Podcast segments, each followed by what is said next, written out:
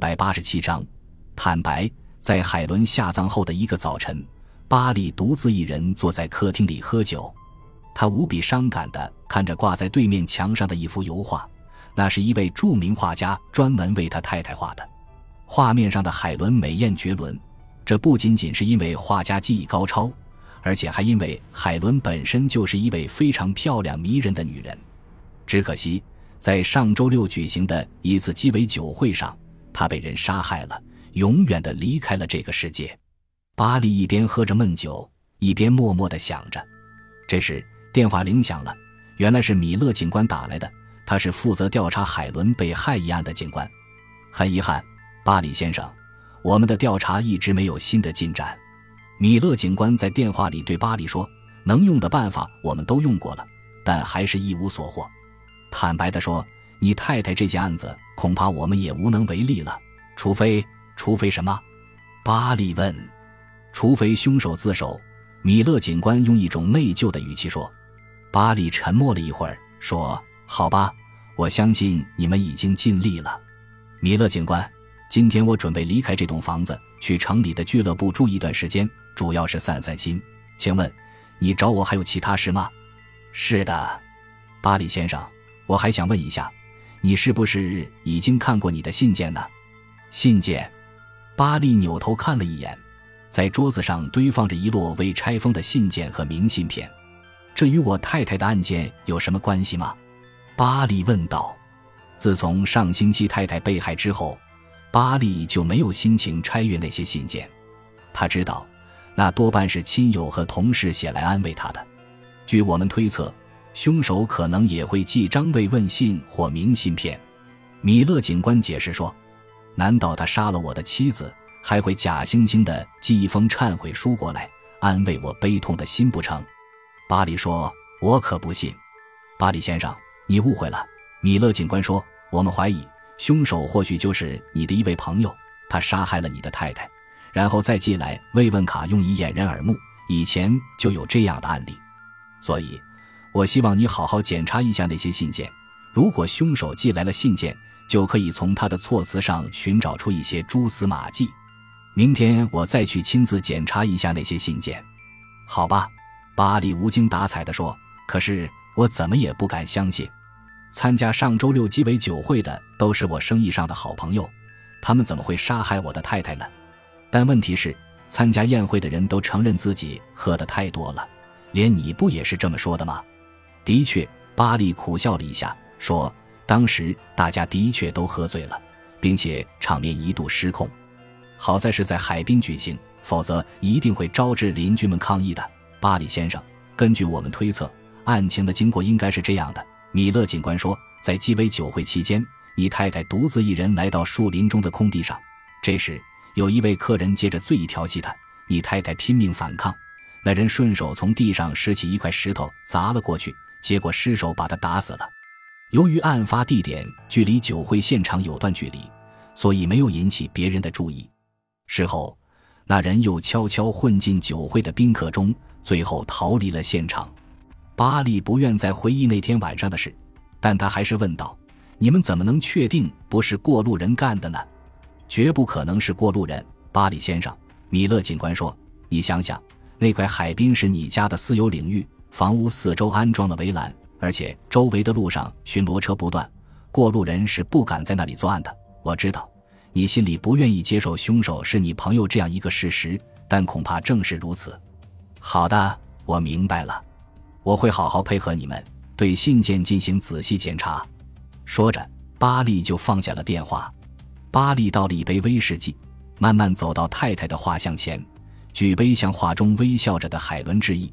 他不禁又回想起事发时的情景，当客人们发现海伦的尸体时，他脸上满是痛苦的表情。躺在海滨附近的一处小树林中，衣服已经被撕裂，头上流出的鲜血浸透了泥土。这一切就像自己用石头击中他的脑袋后离开时的样子。自己之所以要杀死太太，是因为他与卡蒙有染。本来是想杀掉太太并嫁祸给卡蒙的，但遗憾的是，这一点没有实现，因为自己没有想到，客人们在树林中发现太太的尸体之前，卡蒙就恢复知觉并迅速逃离了现场，想到这儿，巴里使劲晃了晃头，想把这件事彻底忘掉。让他感到庆幸的是，尽管没有嫁祸给卡蒙，可至少到目前为止，警方还没有怀疑这件事是自己干的。巴利是个经验丰富的推销员，他深知要想把商品推销给别人，首先要说服自己这种商品是最好的，所以在面对太太被害这件事上，他也首先要说服自己他和太太之死毫无关系。就在巴利陷入遐想时，突然响起门铃声，吓得他差点从椅子上跳起来。他仔细听了听，这铃声并非来自于前门，而是从后门传来的，那里平时很少有人按。巴里站起来，满腹狐疑地穿过厨房，打开了后门。门口站着的人令巴里大吃一惊，居然是卡蒙。卡蒙脸色苍白，没有一丝血色，他没有说话，径直走进了巴里的客厅。巴里关好后门，也跟着卡蒙进了屋，两个人在客厅里坐下。卡蒙，怎么是你？巴里惊讶地问，你怎么不走前门？你看了吗？卡蒙沮丧地说。看什么？巴里说，我不明白。是我失手杀死了你太太。卡蒙哭丧着脸说，我昨天写了一封信给你，在信里我承认了我的所作所为，你太太是我杀的。是你？是的，但我也不知道我为什么会那样做。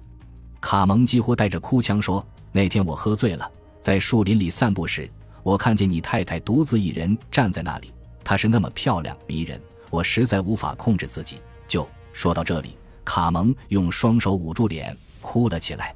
听了卡蒙这番话，巴里几乎惊呆了，他完全没想到卡蒙居然会相信是自己杀了巴里太太。这也难怪，那天卡蒙喝醉了酒，在树林中昏睡过去，当他醒来时，发现巴里太太的尸体就倒在旁边，而且自己手里还攥着一块沾满鲜血的石头。想不到卡蒙自己主动把罪责都揽到身上了，巴里暗暗窃喜，看来这一招干得比预期的还要好。巴里，那天的事情我完全不记得了。卡蒙呜咽着说，当时我一边和他说话，一边朝他走过去，后来我就什么都不知道了。当我醒来后，他已经死了。天哪，是我杀了他，那信是怎么回事？巴里问。事发之后，我心中一直无法平静，良心也备受拷问，于是我就给你写了一封信，承认我就是凶手，在我还有一点勇气的时候，急急忙忙寄给了你。说完，卡蒙从外衣口袋里掏出一把手枪，掂在手里，凝视着他说，巴里，你知道吗？发生了那件事后，我想到了自杀，可是我做不到，我没有勇气。卡蒙，我收到了你的信，不过我还没来得及拆开看，信就在你身后的桌子上。巴里说，我压根儿就没想杀你太太，可是天知道为什么会发生这种事。卡蒙哀叹道，我本应该自杀谢罪，或者向警方投案自首，但是今天早晨我也想清楚了，我还有太太和儿女，我得为他们着想，我不能让他们失去丈夫和父亲，所以我想找你要回那封信。什么？要回那封信？别做梦了，巴里吼道，那是你杀人的最好证据，我是不会让你毁灭的，我早知道你会这样，所以我带了这个。说完，卡蒙突然用枪对准了巴里，凶狠地说，对不起，你必须交出那封信，同时我也必须杀死你。巴里这下子傻眼了，他带着哭腔说，不，卡蒙，听我说，你弄错了，你没有杀死我太太。你说什么？卡蒙疑惑地问。杀死我太太的是我自己，因为我看见你们在树林里。你胡说。卡蒙说，那天我看见你太太一个人在树林里，我借着醉意调戏了她，结果遭到她的反抗，我就不。卡蒙，你喝醉了。真实情况是这样的，巴里尖叫着，那天她没有拒绝你，我看见她和你在草地上拥抱，后来你醉倒在地，他正低头看着时，我从后面靠近你们，用一块石头砸向了他的后脑勺，然后我把那块沾血的石头放在了你的手里。如果真像你说的那样就好了，可是那块石头就在我手中，是我杀了你太太。卡蒙摇了摇头说，不，你千万别这么想，不是你，是我。巴利绝望地叫着。巴利，已经到了这个地步，我别无选择。说着，卡蒙扣动了扳机，嘴里还喃喃地说，要是有其他办法就好了。或许在巴利生命的最后几秒钟里，他也在想，要是有其他办法就好了。感谢您的收听，喜欢别忘了订阅加关注，主页有更多精彩内容。